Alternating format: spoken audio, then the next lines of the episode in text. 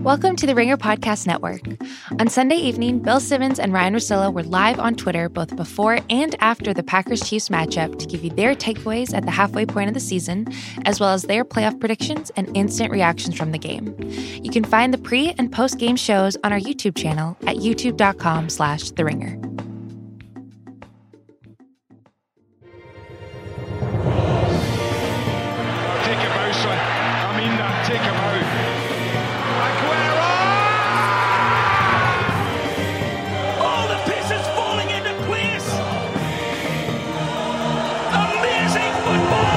Yo, yo, yo, yo, Springer FC. This is Donnie Kwak speaking. I'm here with Micah Peters Watakawa. and Connor Nevins. What's up, Donnie? What's up, boys? Today, in this episode, we're going to talk about the Granit Xhaka controversy, the Premier League weekend, America's new hero, Serginho Dest, and a little preview of MLS Cup. But first, we have to have our instant reaction to the wild and woolly Arsenal Liverpool round of 16 Carabao Cup match we just watched. Ended 5 5, went to pens. Everybody made them except Ceballos. Therefore, Liverpool advances to the quarterfinals. Connor, I know you're an Arsenal supporter. What did you make of the match? Did it build your confidence, destroy it? Does it change how you feel about Emery? Anything? Uh, uh, no, uh, it was it was a fun game. I mean, it got out of control pretty quickly. Um, it was kind of every every wonderful and every insane instinct you've seen from this Arsenal team, and conversely, the, the Liverpool team as well. Um, but I, I, Sh- shades of the Reading 7 5, yeah? Also a League Cup match. Very, yeah, yeah. I mean, it, it just kind of became clear it was uh, like it was kind of like a pickup basketball game where it was just kind of just we're gonna throw it each end of the court and just kind of you know just kind of see who can who can make the first stop. Well, I mean, the game plan collapsed in on itself within the first 10 minutes, and the game was wide open after that. It was like the defensive positioning and spatial awareness sliders were all the way to zero, um, at least for like t- the first 20 minutes after the restart. It was one of those games that had. It was a League Cup game where they're full of youngsters trying to make their name and like older, more experienced players that don't get much run in the first team in the league kind of shaking off the cobwebs. So it had this air of like literally anything could happen at any time. Like, so Yeah, to- when it was already 4 4, like it's 69 minutes left, it was just like, there's no way that this game doesn't, it, it could have finished. 7 7 or it could have finished 4 4 like there was that was the the energy around it I think it's a good point to make about some of the the mix between young guys because there weren't enough young youngsters out there to make the game completely pointless, but there were enough that you were kind of excited to say like, "Oh, who is And that?" everybody was scoring bangers like it was what was what was your favorite goal? Uh, my favorite goal is still the the Joe Willock finish. Just uh, like first of all, emblematic of the game because the he picked the ball up at half and the entire field just opened up to him and nobody stepped to him until he was maybe 35 yards out and then curled it into the top left corner and it was absolutely gorgeous. The back Can I, can I can I interject really quickly and say that our dearly departed Ryan O'Hanlon did text me that Alisson would have stopped that shot, which is poppycock, but just wanted to mention that. which is you know if if it helps you sleep tonight that's that's great you know? But i think that we should probably just appreciate the thing for what it was. Um i want to hug it with both arms and both legs. Actually you know it's a it's definitely a close it's close between that goal and the and the ox full volley That was my Yeah. vote. yeah Let me run down the goals really quick. In the six minute, uh, Mustafi own goal, then Torreira 19, Martinelli at 26 and 36, a James Milner penalty at 43, the aforementioned Ox goal 58th, Origi ties score 4 4 in 62nd minute, the Joe Willock goal that you mentioned in the 70th minute, that 5 4 lead held until the very death. Uh, into stoppage time when Origi ha- had a nice volley in the box to tie it up. And of course, again, they won on penalties. Micah, you mentioned the mix of the old and the new. One of the older players in the Arsenal squad is, uh, of course, the much talked about Mesut Ozil. Uh, finally back in the lineup for the first time, I think, since I September. love I love the passive construction of that sentence. The much talked about Ozil. The much talked about who- Mesut whom you- Ozil. whom you bring up most. Uh, Famous. Well, I haven't been bringing him up a lot because he hasn't, you know, there's nothing been going on with him. He was kind of been rumored to have been frozen out, whether by the manager or by upper management. He made it into the starting 11 today. He started kind of in the hole, basically his preferred role. Uh, Connor, what did you make of his performance? I, I, I enjoyed. We're kind of at the point where you could have understood. It's possible to understand, to not to use the passive construction. uh, it's possible to understand why Emery made the decision that he did, but with every performance, it kind of became slightly more baffling. Um, he he didn't, you know, he played he played as you expect him to play. You know, he he kind of he had a, a significant hand in the fir- in the Torreira goal. Um, he had a nice little kind of back I don't know if it was a back heel on the touchline for you know that was beautiful. Yeah, I mean that, but that was one where you watch that and you just kind of think to yourself, oh, I really enjoy watching him do those things on a, on a, on a field, and he fills a position of need there that you you. It wasn't. It wasn't kind of an outstanding performance by any stretch, but it's enough to make you wonder what what's going on and how long is this going to continue. Yeah, an assist and two hockey assists. Uh, Micah, do you think how much of it do you think is a false positive given the squad that Liverpool put out there. They didn't bring even any of their big three on the bench. They started a third string keeper. I mean, really, what I think is not the interesting thing here. I would like to know exactly how you feel about Ozil pressuring in the final third and picking the ball up for that third goal or for the back heel that he used to set up the fourth, or you know, like all these other things. Uh, uh, do you think that? I think a better way to put this is: Do you think that Mesut Ozil has become emblematic of, I guess, or has become sort of like a cause célèbre for fans because for fans that aren't really too taken with wherever the fuck Unai Emery is taking this team, I guess. Yeah, I mean, I think there's a little bit of like the backup quarterback thing where since he's not playing, he's become sort of this totem of anti Emery sentiment. When last year and the year before that, he was the object of scorn. So his inactivity has, ironically, I guess, put him in that position. Um, you know, today I saw a lot of people remarking when the lineup sheets were announced that this is the squad they prefer, or at least, you know, Ozil and Torreira together, uh, holding in the back four. Uh, of course, Bellerin started and captained. Uh, we'll get into the captain stuff in a minute. You know, the question is always, and it, for Arsenal this season has been, you know, we've seen really strong and creative and entertaining offensive performances in the Cup in the Europa League. Why can't we do that in the Premier League? And again, that's kind of why I asked the question about the opposition, given that Liverpool were not were starting their B or even C team. Uh, but yeah, I mean, even as someone that has been skeptical of Ozil and his role in the team, it's you know you'd have to be I'd have to be extremely churlish to not recognize his contribution in in, in the first half or basically for however long he was on the pitch, which I think was 65 minutes. I saw a lot of people moaning when he was subbed off for Guendouzi in the 65th minute. To me, thinking hopefully, I thought that maybe 65 minutes was the amount of time he was told before the match he was going to get, and he will feature on Saturday against Wolves.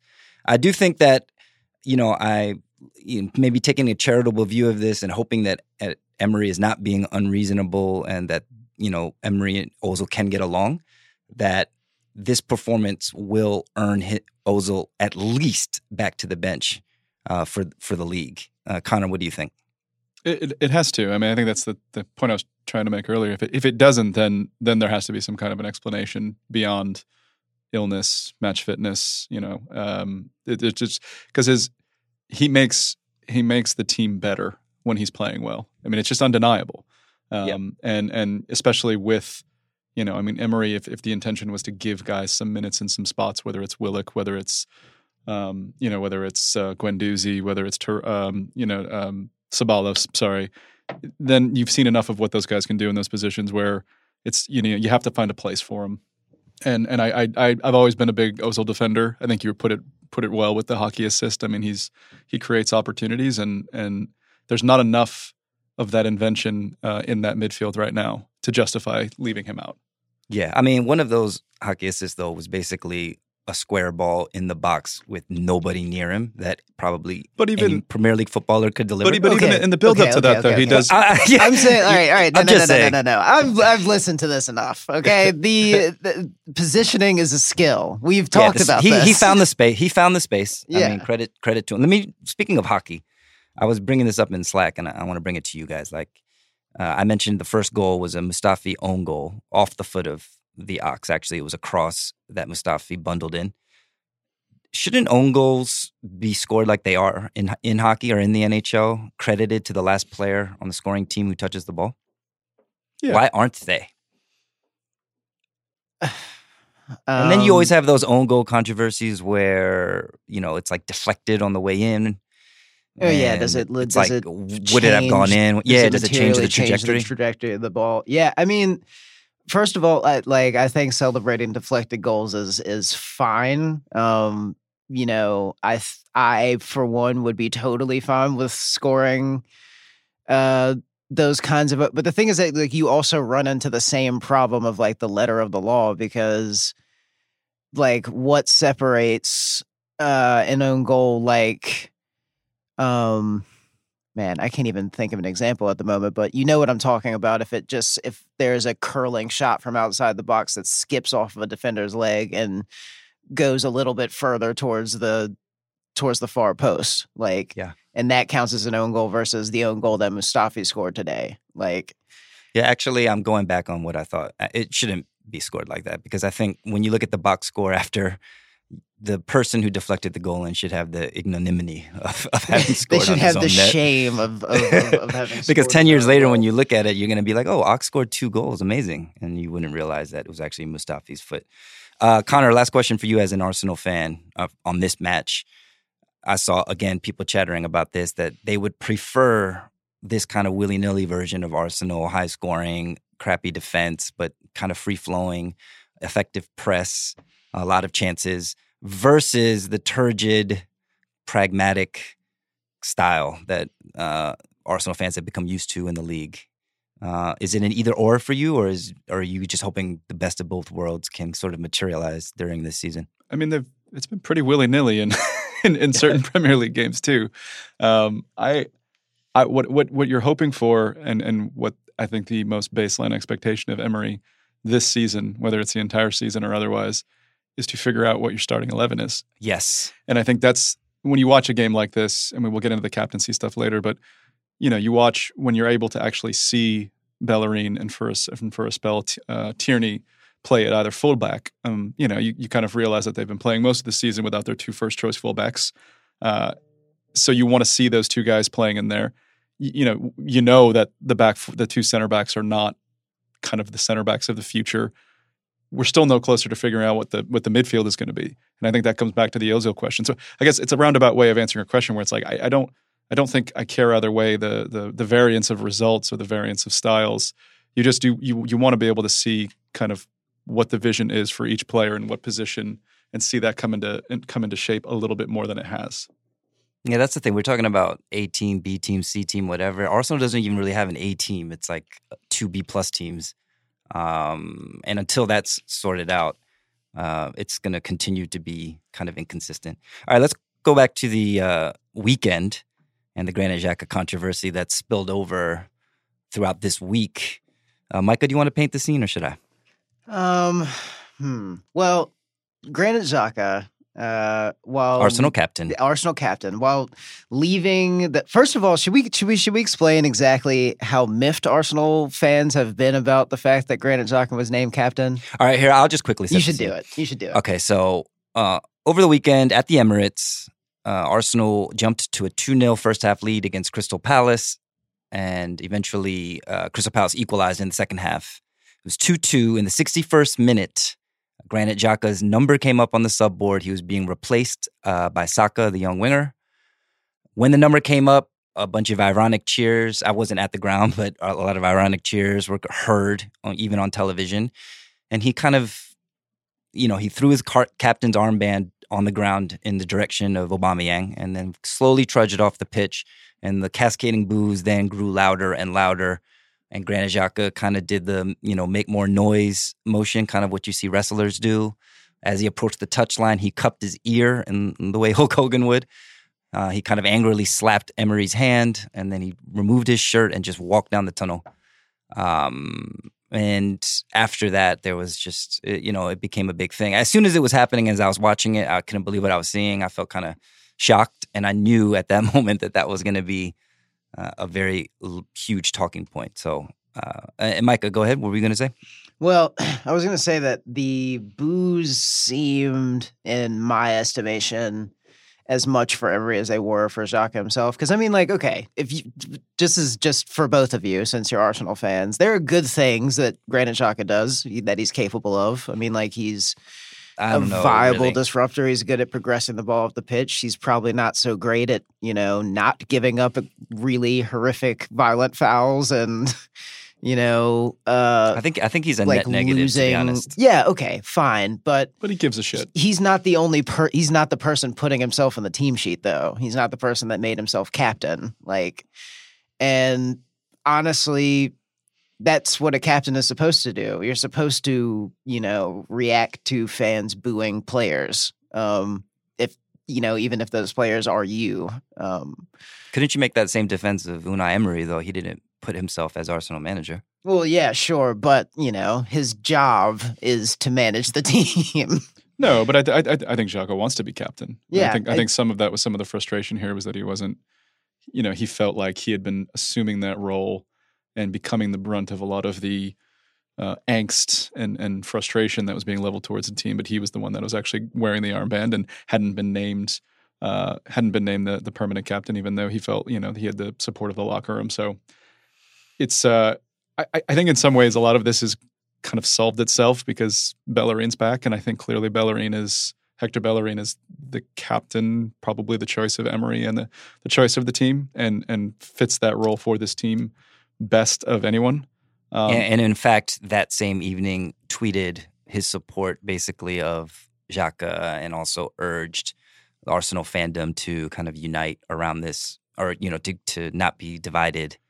yeah, which was a cap captain like thing to and do. I think the response. I, think the response has been in some ways kind of has been encouraging too. I mean, Amy Lawrence wrote in the Athletic that three senior players went over to Xhaka's house that night and just to check to see if he was okay. And um, Lucas Torreira, I think, was clearly very upset by the whole by the, the situation on the bench. And there was it, it was a, it was a it, it you know you don't want to look too too much into it because you're not inside the heads of the players or you're not inside the locker room, but it's had a galvanizing effect um, in some way. And you know, I think with Xhaka, I mean, it's it's as far as the response itself. I mean, it it kind of makes no sense to apportion blame for the actual boos and because you're you're basically pointing a finger at some amorphous segment of of the the Arsenal fandom and I think there's probably still more people that would not have done that and were probably you know made uncomfortable or appalled by that behavior.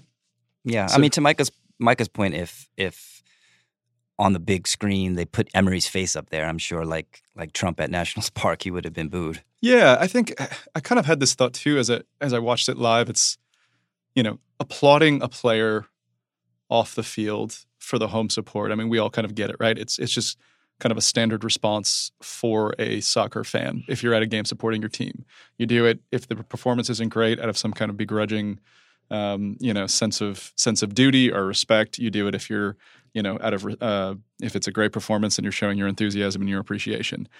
I think the response you know, if you actually wanted to make a statement that you were displeased with the performance and you're displeased with the way that Xhaka in particular has been performing, then you, I mean, silence. You know, the, sil- greeting him with silence as he walks off the off the field is probably the best. You know, it- like he died. yeah, like like we're not even acknowledging the contribution that you made today because we're not, you know, like that. I, so I think like the idea that there were clearly a segment of the fans who wanted this response, wanted the kind of the ensuing. I mean, Chuck obviously gave him a gift. And I, I do think, I mean, this is a roundabout way of saying that I think that this is kind of an emblematic of the Arsenal support, going back to the Wenger out, Wenger out, um, you know, kind of uh, push because there is a vociferous segment of the fans who, when they are want to express their displeasure, they do so really ardently and really stridently and very loudly, and they get a lot of attention. And a lot of times, the club will, you know, there'll be a response, and it becomes, you know, kind of the entire story about the club. And I think that's something that's just, frankly, just a, a, a factor of just total mismanagement of the club for a really long time. And that's not Xhaka's fault. It's not even Unai Emery's fault. It's just something that can only really be improved by a more sustained effort to to kind of run the club in a more efficient, organized way. Yeah. The last publicly visible act that we've seen from Xhaka is crumpling up his shirt and walking down the tunnel. Since then, Uh, everyone picked up on the fact that he switched his Instagram avatar from himself in an Arsenal shirt to him in a Swiss national team shirt. Micah, what do you think? What's the way back for him? I mean, he hasn't had a public statement. There have been a lot of rumors and reports about Arsenal I mean, offering him I counseling, how devastated he is. Just you know, like follow the Dejan Lovren route and just like stay low and build, King. I don't know what else to tell you. uh, maybe hope that you get a January transfer. I have no idea. Um, this is uh, like I'm also referencing that time that Dejan Lovren gave up like two goals in the first two minutes of a Liverpool game, and then was subbed off like 20 minutes in, and then changed his AVI on Instagram to his uh, Serbian national team photo. Mm. Um, like it's I, I don't know. I, I I have no idea what the best path forward is, but I'm probably going to enjoy watching. To be honest, Yes. well, speaking of social media, you know, Connor, you mentioned that Amy Lawrence had reported that few Arsenal senior players had visited Xhaka at his house. Also, reported or rumored, I don't know, you can never tell with social media that uh, Lacazette had liked a Troopz of Arsenal Fan TV Instagram caption and photo in which he was basically slating Xhaka and Emery. So uh, who knows if there's some discord there, turmoil. You know, this Arsenal and crisis stuff is kind of overblown, it seems, when you look at the table and, and you look at the general state of the team. But of course, uh, Jose Mourinho uh, is now kind of in the mix or reported to be or wants to have the job. He was at the Emirates uh, recently and photographed there. Do you think there's any smoke to that fire or fire to that smoke? What's I mean, clearly it's being put out there, and you can probably deduce that it's in the interest of Mourinho and his camp to, you know, state his uh, interest in that job. I mean, he he wants to get back into coaching, and he wants a big job. Um, there are few big jobs available, just you know, by by the numbers. Um, I think probably Madrid would be his his choice, and I think there's been some, you know, some speculation that that is a possibility, even though that would seem like a just like a very uh, a strange a strange return for him to uh, to that team. Um, it I, I I mean as an Arsenal fan, no. That's that's kind of my response to it. It's just it's not. I, I, I, you- I you know what you're signing up for um, when you bring him in, and I, I don't know that the team, the actual squad itself, is is up to the to the capacity at this in, at this point. There's no quick fixes with this team. Um, so I don't think you. I think you bring in Mourinho if you're looking for a quick fix. uh, Micah as some as someone who supports a team that Mourinho was just fired from? I mean, you know, good luck with that. is is all that I really have to say to that.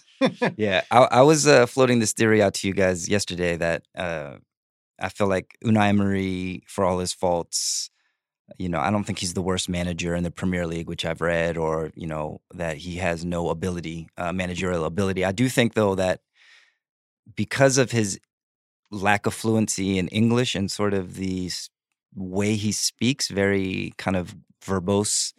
Uh, he he speaks kind of in a way where you feel like he's typed it in Spanish and put it in Google Translate and is just reading what the, what what it spits out. So it's this kind of like indirect, kind of um, frustrating way to to, to uh, it's frustrating to try to understand what he's trying to articulate. Um, I think that that has hurt him, and, and people now are just sick of hearing him speak. D- does that ring true at all for you, Connor? I mean, at risk of sounding xenophobic or something, it's not about him being not English or, or a native English speaker. It's just sort of something about the way he carries himself eh, that is just kind of it's hard. It's hard to put a, to put a finger on it, maybe, but I mean, if you take aside the language barrier, it's a certain kind of uh, charisma, maybe. Charis- I mean, that's what I think and about when I think about. Jose. Is he's like hyper articulate and very charming, with with and, and yeah, and I, but I think that that can be true you across. would accuse Jose Mourinho of being charming. Interesting. But I think that can be true across all sports. I mean, but that's also how much of how much of how much of that is a Chris Ryan talks about. is, a- is a media invention too, where media members like coaches who I mean not only give good quotes but kind of call them by their names and you know treat them well. I mean, you see that across any sport, um, and that you know. So I, I, I don't think I I think you made the point kind of better in your previous statement where it's given the the talent and the and that the team has and what they've done. I mean, they're kind of where they are right now is actually a pretty decent achievement. Um, Right. I think long term, if you're actually trying to project out into the future, again, it comes back to the same things where it's what is what is actual what is the actual strategy with a player like Ozil? What what is the starting lineup like? What is the actual vision for the team? But the results themselves, I mean, just the you know, it's kind of the table doesn't lie. Um, so I don't I don't I don't buy as much in into that because you know at the end of the day, it's that part of it's not really his job. True. Well said. Uh, let's quickly the other Carabao Cup results. We were talking, I think, uh, as the final whistle blew at Stamford Bridge, and Manchester United beat Chelsea two to one, two Ra- Marcus Rashford goals. Uh, we can quickly talk about United here, Micah. It seems like things have turned around relatively since we've last spoken, uh, with the last few weeks of results. Three away wins in a row.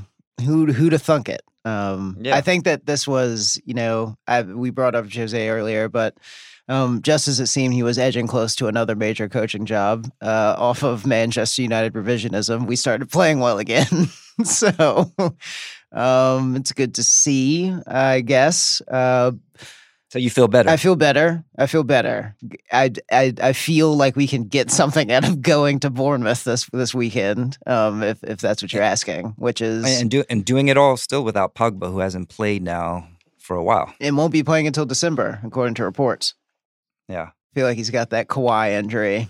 Um, So the the Ole out shouts have gotten progressively quieter. Then yes, they have the heat is off a little bit. a little bit. Right. Okay. Well, elsewhere, Aston Villa beat Wolves, who Arsenal play on Saturday in the Cup, two to one.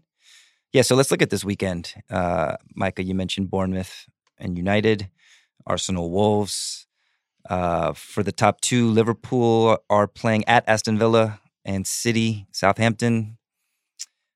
Any stop me anytime, guys. Watford, Chelsea. Sunday we have Everton and Spurs. Um, What's does anything look particularly tasty to anybody else other than the? No, the- I like the kind of a Crystal, lame weekend. The, Crystal Palace Leicester City game should be interesting, but you know, mm, maybe not. um, yeah, I would say that this looks like a fairly down weekend for games. I don't I don't I'm not I'm not particularly excited about any of these. Yeah, yeah, me neither. And you know what that means? It means there's going to be some crazy results. Exactly. But, but Connor, what do you think? Uh, Well, I mean, Everton, Tottenham are just two teams who are not playing well. I think anytime you get two teams whose expectations are not being met and who who aren't playing well, it's always kind of curious to see them go against each other and to see what kind of what kind of response you get. Um, but but yeah, no, it's a it's a lighter slate. Yeah, a lot of people th- were saying that, are speculating that Marco Silva saved his job yesterday uh, in Everton's 2 0, I believe, cup win over Watford. Any, So- anytime you're saving your job in kind of midweek cup games, though, it's it's bleak. yeah, yeah. All right, on that note, we'll take a quick break. When we come back, we'll have Shaker Samman on to talk about America's New Hero. Today's Ringer FC is brought to you by the TVG Podcast. Listen and subscribe now to hear TVG analysts uncover views, debate, and deliver crucial insight into the world of horse racing. Hear from TVG favorites Mike Joyce, Ken Rudulph, and many special guests. This week, TVG has a special Breeders' Cup edition featuring a celebrity guest appearance. Figure out how to best place your wager for the big races this weekend. You might even get lucky. The TVG podcast is available on all your favorite podcast platforms Apple, Spotify, Stitcher, and SoundCloud. Don't forget to rate, listen, and subscribe, and join the conversation on social with the hashtag TVGPOD. And we're back, welcoming in my esteemed colleague, Shaker Samman. What's up, Shaker? What's up, man? Just soccer boys doing soccer things over here. What kit are you wearing today? I'm actually just wearing a normal sweater. It's it's kind of cold in Los Angeles. I'm not trying to wear short sleeves. Oh, disappointing. I'm soft, Disappointing. man. I went soft. It's it's sweater season in, in Los Angeles, Donnie. Come on. Shaker, what is it, 80 degrees? oh, yeah. Shaker's here because on Monday, big, big news for the USMNT and unusually good news, actually, because there's been some bad news of late. Shaker, talk to us about Serginho Dest. Young Who- Serginho Dest. Young Serginho Dest, who on Monday uh, announced in an interview that he will be playing for the USMNT senior team. Yeah, uh, kind of a surprising move. Uh, Dest was born in the Netherlands and raised there, and technically a U.S. citizen. Hadn't been to the United States until 2014 when he came for a visit. uh, but had played for the U.S. in the junior levels and a couple times in friendlies for the men's national team, but had a choice between the Netherlands and the U.S. Uh, he's a 18 year old, turns 19 on Sunday, fullback for Ajax. Um, has started in three Champions Leagues game for them this year, and nine out of their 11, or played in nine out of their 11 um, Dutch league games, starting seven of them uh, with a couple assists. Basically, the the headline here is the U.S. men's national team has a very talented young fullback, which is not something that we're used to. yeah. Uh, no shots at DeAndre Yedlin, but you know, looking at Dest, you know, like his highlight reels and stuff, he very much seems like the modern fullback. I mean, is there Connor or Shaker? You can chime in. Like, what excites you about his game or his style, or and what can fans expect? He's technically sound. He's quick. He should be a plug and play immediate starter. I mean, there's eh, there's a, a world in which you know, he and Reggie Cannon are the fullbacks for the next decade. Yeah, it's a good point, and kind of to go back against the idea that there aren't talented young fullbacks in the national team setup. Reggie Cannon's a good, uh, he's a good, he's a good shout out right there too. It's, uh, you know, it's it's it's the quality, and I think it's you know, anytime you can get a player who's you know featuring for a Champions League game, attacking, technically sound, technically gifted, but full, that that kind of a fullback, it's it's a premium position. Uh, you know, again, I mean, everyone in the world is looking for those kinds of players. They're converting those players to those positions. They're trying to develop those kinds of players, and you know, it's it's a it's a difficult position to fill for a team like the U.S. men's national team. So, you know, to have a player like that, you know, it's a it's a it's a luxury. And I think it's important, especially. I mean, we talked starting really with the World Cup about the role that fullbacks play, not just in defense, but in setting up the offense as teams transition to this more transitional kind of play. Uh, and that being true in the Premier League the last couple of years as well. Having an 18 year old, almost 19 year old fullback with real star potential is huge for a team that sort of had a lost generation from guys born from 90 to 94. Um, I mean, what who have been the the fullback candidates? There's Fabian Johnson, who was maybe the best player on the team for a couple years, but is a natural midfielder. Uh, like Timmy Chandler, um, the Geoff Cameron playing out of position, Tim Ream, uh, Beasley. Yeah, DMB converted. So the fact that you can have a player like that is big. And I actually almost is is monumental in the fact that it stops this recent trend of really highly skilled dual national players going elsewhere. You know, Jonathan Gonzalez and Efrain Alvarez. Uh, Andrew Helms wrote a feature on them for us on the site recently about how they chose Mexico over the U.S. Before then, there was Diego Fagundez who chose Uruguay. Landing a guy like this, who very plausibly would have been in contention for a spot for the Dutch at the World Cup, in the next couple cycles is a really big win. And, and that's a good. I'm glad you mentioned Andrew Helms' fantastic piece, which was on the Ringer last year, because it's the reason those guys flipped. I mean, that's a result of a pretty coordinated and sustained recruiting effort by the Mexican Federation to kind of identify those players and convince them to play at younger ages. And it does it does sound like I mean we'll probably hear more of the story, but that that Serginho Dest, you know, they they the U.S. kind of you know they they recruited him. Yeah, you know, they put the yeah. full swing. They made him feel important. They made him feel like he was going to be a, a, real significant piece in their long term plans. And you know, he seems to you know, it's kind of reflected in the way that he announced his decision. And you know, there, there's a little bit of that's that's a win too. I mean, it's you know accumulating talent. Um, and identifying talent is in some ways the the most important thing. And it might have helped in the same way that you know Mexico had made a concerted effort. Uh, one of the two uh, members of the U.S. Federation who made the trip to really recruit Dest Stewart, who I believe is the technical director, is also a dual national uh, Dutchman and American, and so maybe mm. that hmm. connection played into it. Obviously, I'm just speculating, but I mean, I, I think looking forward, you've got a potential like 2022 lineup that's something like Steffen in the back, either Cannon or Yedlin on one full back, Brooks and Miazga in the middle of defense, Dest on the other side, and then a midfield of like Pomykal, uh, Tyler Adams, Weston McKennie um, in the central midfield, Christian Pulisic and Timmy Weah in front of them, and Josh Sargent up top. And, and, you know, young guys all at that age can flame out or maybe not pan out, but that's the most excited I've been about a potential US lineup in a long time. And unlike other, you know, young players with potential, if we're talking like Gideon Zelalem, Julian Green, whoever, all of these guys are getting minutes at good European clubs for the most part. Um, mm-hmm. Brooks being the elder statesman there, but I mean, Adams, McKennie, Pulisic, uh, they, they're getting reps at these top clubs. Even Sargent. Basically, I'm I'm just excited that we're not talking about Will Trapp and Perry Kitchen. Well, let me ask you a question, Shaker, for this proposed lineup. Who's managing that team? Oh, don't make me talk about Jose Mourinho on air. I really, I really want. Wow, the second Jose reference. I, I really want people to respect my opinions. don't don't make me talk about my long lost father. but seriously though, I mean, do you think Berhalter, Greg Berhalter is the man to to lead uh, you know, this young upstart team? Absolutely not. uh, I think recent results have shown that uh, well, while he's ambitious, he doesn't really have an idea of how to adapt his system for the players he has. Um, maybe the system he wants is right, but we just saw, for example, to go back to another Chelsea reference because I'm a parody of myself. Uh, uh, Sarri just tried the same thing in London last year. You have to adapt to who you've got, and well, and maybe to your point, you know, if his lineup, if his starting eleven is going to pick itself for him, then and maybe all that will be required of him is to kind of just realize that he's got to, you know, he's got to he's got to play to the strength of his players. Certainly, and and you've got other players who could be on the bench on this team who are also seeming like they're very talented in Europe. Uh, there's Emerson Hyndman, you know, Cameron Carter Vickers, Eric Palmer Brown, whoever else. Some will pan out, some won't. But there's a lot of potential in this pool. Mm, mm. I'm I'm getting excited. Good. Let me ask you guys both. I think I know the answer for Shaker, but do you guys by FIFA rules, what countries could you represent and which would you represent if having if if you had to make the choice? I mean, I've I could theoretically represent Syria. Um, I, I can't speak to how good their center backs are. I played center back when I was a kid. I was awful.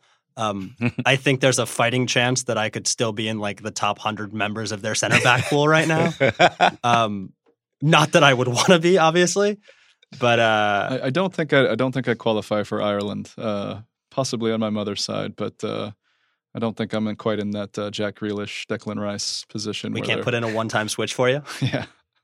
Yeah, I mean, uh, it's it's always fascinating to me when players have to make this decision. And Dest was very articulate in the way he described the difficult choice that he faced in his decision video. Um, I think he ultimately, my takeaway was ultimately that it was like his gut feeling that he went with. I mean, I'm sure he was recruited very, very hard by the U.S. Soccer Federation. Um, you know, pro- he probably doesn't want to admit that. Although you said, Shaker, that he could very well feature or start for the Dutch team, it seems like he'd be a more critical piece maybe for the U.S. team or be in pen in the starting eleven. Yeah, I, I wonder too, and I, Shaker and I were actually talking about this yesterday, and I, I you know, first of all, he can make whatever decision that he wants, and and you know, he's he's clearly given it a lot of thought. I do wonder if on the Dutch side there, whereas on the U.S. side there was this real concerted effort to try to kind of woo him. On the Dutch side, there's this you you choose us, we don't choose you kind of a thing. And I, I don't quite know if that's true. I mean, I, I, do remember around the World Cup when Morocco, um, you know, was doing so well in qualifying and ended up qualifying for the for the for the World Cup. There was Hakim Ziyech, uh, who was plays for Ajax, one of Ajax's best players, who's still there um, who could have qualified, uh, you know, would have played for the Dutch national team. But I think there was a sense that, you know, they were like, if you want to play, you know, you play for us if if you want to, but we're not going to kind of beg. Um, so there might be a little bit of that too. But I think at the same time, you know, he's he's got he's going to have more opportunities to to play. I mean, in Holland, yes, he is kind of this bright young thing at 18, 19 years old, but you know, Holland produces players like this every 12 to 18 months. So who's to say when the next when the next he's one's a natural through. he's a natural right back, right? Yes. Yes. He, but he can play left. He has been for for Ajax. He's been playing on the left. I think so. Okay. Because um, so for the Dutch, I think the left is still what Daley Blind maybe, and on the right back is Dumfries, PSV. So I feel like he could start over them. But like you said, I mean, it's kind of like they do produce more talent uh, yeah, historically, and it gives so. it gives options too. I mean, it's possible, you know, if you do have Reggie Cannon, if you do have DeAndre Yedlin, is there a possibility where they could both feature on the same side? I mean, you can try it out at least if you yeah. have depth at that position too. I think another another kind of benefit, and Shaker kind of alluded to a little bit, but now you kind of you don't have to put Tyler Adams at that position where I think he's kind of been shoehorned in. You can kind of let him play um, play in the in the center where he's where he's most effective. So. It, it feels to make a, a, college basketball reference, which Connor and I are both fans of. It feels like a four-star power forward committing to Creighton, where he knows he'll play 35 minutes and put up his numbers compared to maybe riding the bench for a couple of years and at the top of the ACC. So he's yeah, uh, yeah he's Doug McDermott. Absolutely, Dougie McBuckets. I like the analogy. Uh, Shaker, since you're here, let's double click on uh, Wonder Boy Pulisic, who uh, amazing hat trick over the weekend away at Burnley, four two win for Chelsea. Uh, pretty much all these sort of alarming headlines coming out. Should he leave in January, or is there a rift with Lampard? Like all of that quickly went away. Uh, how impressed were you by his performance, and and were you ever worried that it wasn't going to happen for him? I was certainly worried. I mean, I had exchanged many a Slack message with my fellow Chelsea comrade Miles Surrey, friend of the pod, um, effectively just going in on Lamps uh, for favoring Mason Mount over him. And Mason Mount's been great, but really pushing for this idea of like a youth revolution that we all wanted when Chelsea hired Lamps and had their transfer ban and whatever. Um, uh, uh, Christian Pulisic is supremely talented, and the fact that he's succeeded when given the opportunity isn't a surprise. I'm just excited that he's finally getting that chance in in London. The I mean, he looked fantastic.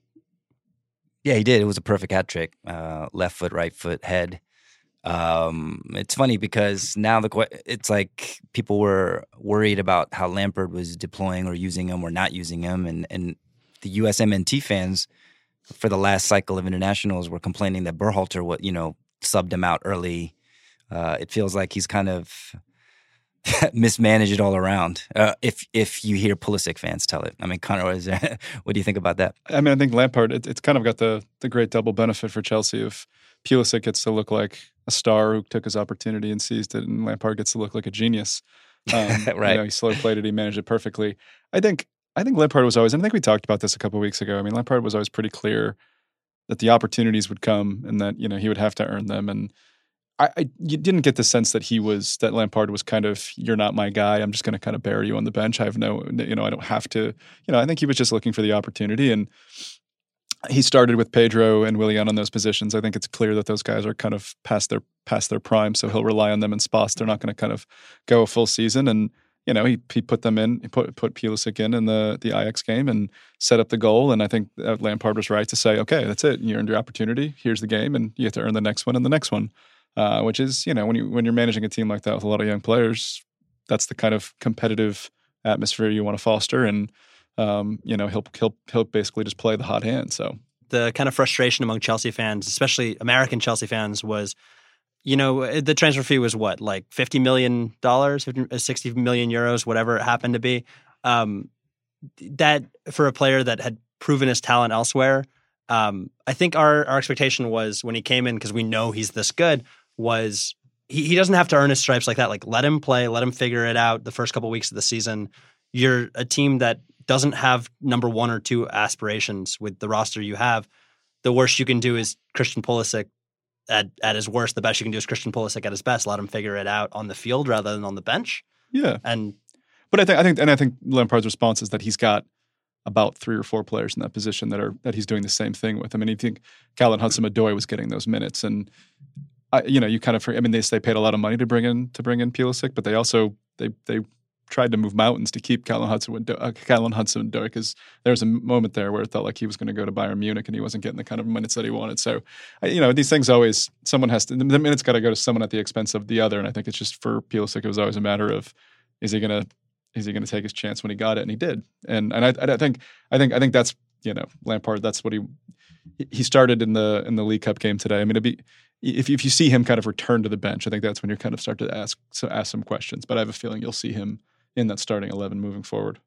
Yeah. And despite the loss uh, of the aforementioned League Cup game today, Shaker, you have to say, and we've talked about it in previous episodes, that overall, beyond just the American fans of Chelsea, that it is a happy mood for Chelsea fandom, right? With all the young players kind of thriving and Lampard playing sort of entertaining brand of football. Absolutely. I mean, yeah, we I just mentioned that, you know, we bought Pulisic, but the other guys, Abraham, Hudson Odoi, Mount, I mean, they're young guys. Pulisic is young too. I, there, there's a, a, youth movement, and for once, I'm not afraid that those guys are going to get benched because we just bought a 70 million euro fullback from Atletico Madrid who's going to play three games and leave. Fair enough. All right, so Shaker, stick around here for this MLS Cup. Absolutely. Okay, yeah, let's quickly talk about it. Uh, last night, uh, well, maybe we should let LF, LAFC Ultra Connor talk about what happened last night. Should we play a? Can we play taps as he's as he's speaking? I, I was not in attendance. Uh, you were not in attendance. I was not in attendance. I was diligently atten- I was diligently attending to my uh, Ringer editorial duties. Ah, World pieces. Series. Well, LAFC lost at home, uh, three to one uh, to Seattle Sounders. LAFC, of course, finished the regular season with the most ever points uh, in MLS history, won the Supporters Shield. Uh, but they were upset, three to one. A lot of people who watch MLS much more closely than I do said it was a ginormous upset, uh, a shocker, uh, so But, to um, speak. uh, but of course, Seattle, you know, they've been in now through. Well, they've advancing to the uh, MLS Cup final now. That's three of the last four, I believe. That's so you know, they're no, they're not new to this. Uh, did you get to at least watch the highlights or see? Oh, I got to watch the game. I just couldn't. I couldn't go to the. Uh, Oh, okay. So go- go what to went wrong? Uh, you know the the the the rule book or the the the, the playbook for LAFC is always going to be they you know they commit a lot of play, you know they're so attacking so they commit a lot of guys forward and you know it's Seattle kind of came through and they had the very tactically you know they they defended well they kept guys behind the ball and their plan was to hit them on the counter um, you know and I think it was also about winning the individual battles too so the LAFC scored they had a free kick early on and I think it almost has in some ways they score so many goals and they're so used to kind of using that early goal just to blow the game open that I think that there was a sense that they're playing at home, the enthusiasm, they're up one nothing in the 18th minute, that they, you know, th- their instinct is not to kind of preserve and sit back. I mean, their instinct is to kind of continue to put guys forward. Um, and you know, Seattle just kept absorbing the pressure, and then they hit them for two um, in the second half on the on the break, and um, and some of the issues were emblematic of flaws that have been been there for LAFC. The center backs are are really aggressive, and Eddie Segura got kind of sucked in a little too uh, on, on Ra- Raul Ruidíaz's first uh, first goal, and know they went down two one, and I think there, was a sense they were kind of a little shell shocked. There was a sense of what do we do now? We're not used to playing from a deficit, um, and in the second half they were just you know just by necessity bombing guys forward, and you know once Seattle got that third, you just kind of thought you know that that was it. And I think more specifically, um, I think some one factor that went against them in the game is that they are a very they like to have the ball at their feet. They like to play, you know, run at guys. And I think when the game is is played a little bit rough and the game is you know called pretty loose, that works against them. And that was the case here. I think the ref was letting a lot go, um, and you know, and and and they just basically flooded the zone with with Vela, and they just crowded him and they they bodied him up at every opportunity. If. I ask you about Vela and big games, are you going to storm away in a huff? No, no, no, no. Yeah, no. I know. I know. You know Connor so so violent and Yeah. I mean, Brad, Let me ask you a question. As an LAFC ultra, uh, I'd read all these accounts of people throwing beers all over the place. Uh, obviously, the fans were disappointed. This is the second time we're talking about fan behavior, but Yeah. is that something you've noticed? And you went to the El Trafico, right? The, I the went to previous El round. Trafico. throws beers around his office on the regular. there was yeah i'm actually the yeah the originator of that no i'm not uh no it's it's uh so yeah the el, el trafico was was uh last thursday and that was 5-3 game and that game i mean it kind of you know had hints of that liverpool arsenal game that we discussed earlier where it just the game just kind of got real drunk real quick and you know it was like a, it was just like a pickup game where it was just waves of guys moving forward and it was basically who's going to stop you know who's going to who's going to stop scoring um now it's it's uh the beer throwing is is it was was prevalent in that game, but it was after LAFC goals. Um, you know, people would just basically kind of get so excited and they would just throw beers in the air. And by the end of it, you're you're walking, you know, you're, you're going to your car and you're just drenched in beer, and you're just this is just not not not. Um, You're like, I'm not at a college tailgate. yeah, yeah, and it's it's uh it's it's not it's not a great look. It's not, frankly. All right, so Um, note to listeners: if you attend an LAFC game, wear not your best shirt. Yeah, and the beers are also just really expensive too. so just the idea of just throwing a fourteen dollar beer in the air just seems like not a not a great strategy either. But um, but no, and, and I, I will say, you know, to get back to the Seattle game, it, it really was. It was kind of a credit to a team kind of coming, you know, having a plan, sticking to it, winning the individual battles, picking their spots on the break, and and you know, there's a reason why Seattle's going to its third MLS Cup in four years, and they have experienced players and. Well, you guys will get them in the second leg, right? Just kidding. Still no complaints about the format. The format was awesome. Shaker. Speaking of the El Trafico from last week, seems like it's Zlatan Ibrahimovic's last game. Uh, definitely is, right? Uh, you Yeah. wrote about him. You profiled him for the Ringer. Great story. You guys Thank should you. go read. Uh, what's Zlatan's legacy? I guess leaving MLS is either, uh, you know, I mean, of course he's going to call himself the greatest player to ever grace the pitch, but Yeah, I mean, I so when I wrote that piece and talked to him, Um, one, one thing that I was always really curious by when I when I went into it was that MLS has always seemed like a place where people come to retire, and LA Galaxy specifically was the team that helped propagate that kind of stereotype with Mhm. you know Beckham and whoever else.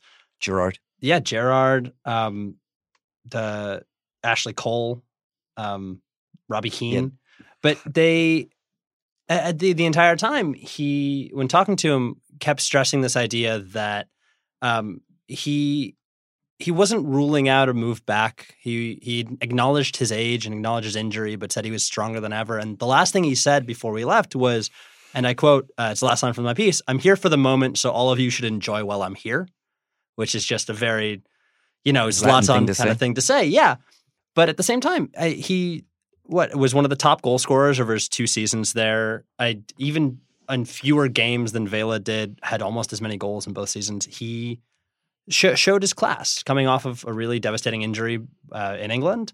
Uh, going back to La Liga, you know, he didn't love his stint at Barcelona there, but has proven his worth at literally every club he's been at. He's won hardware everywhere.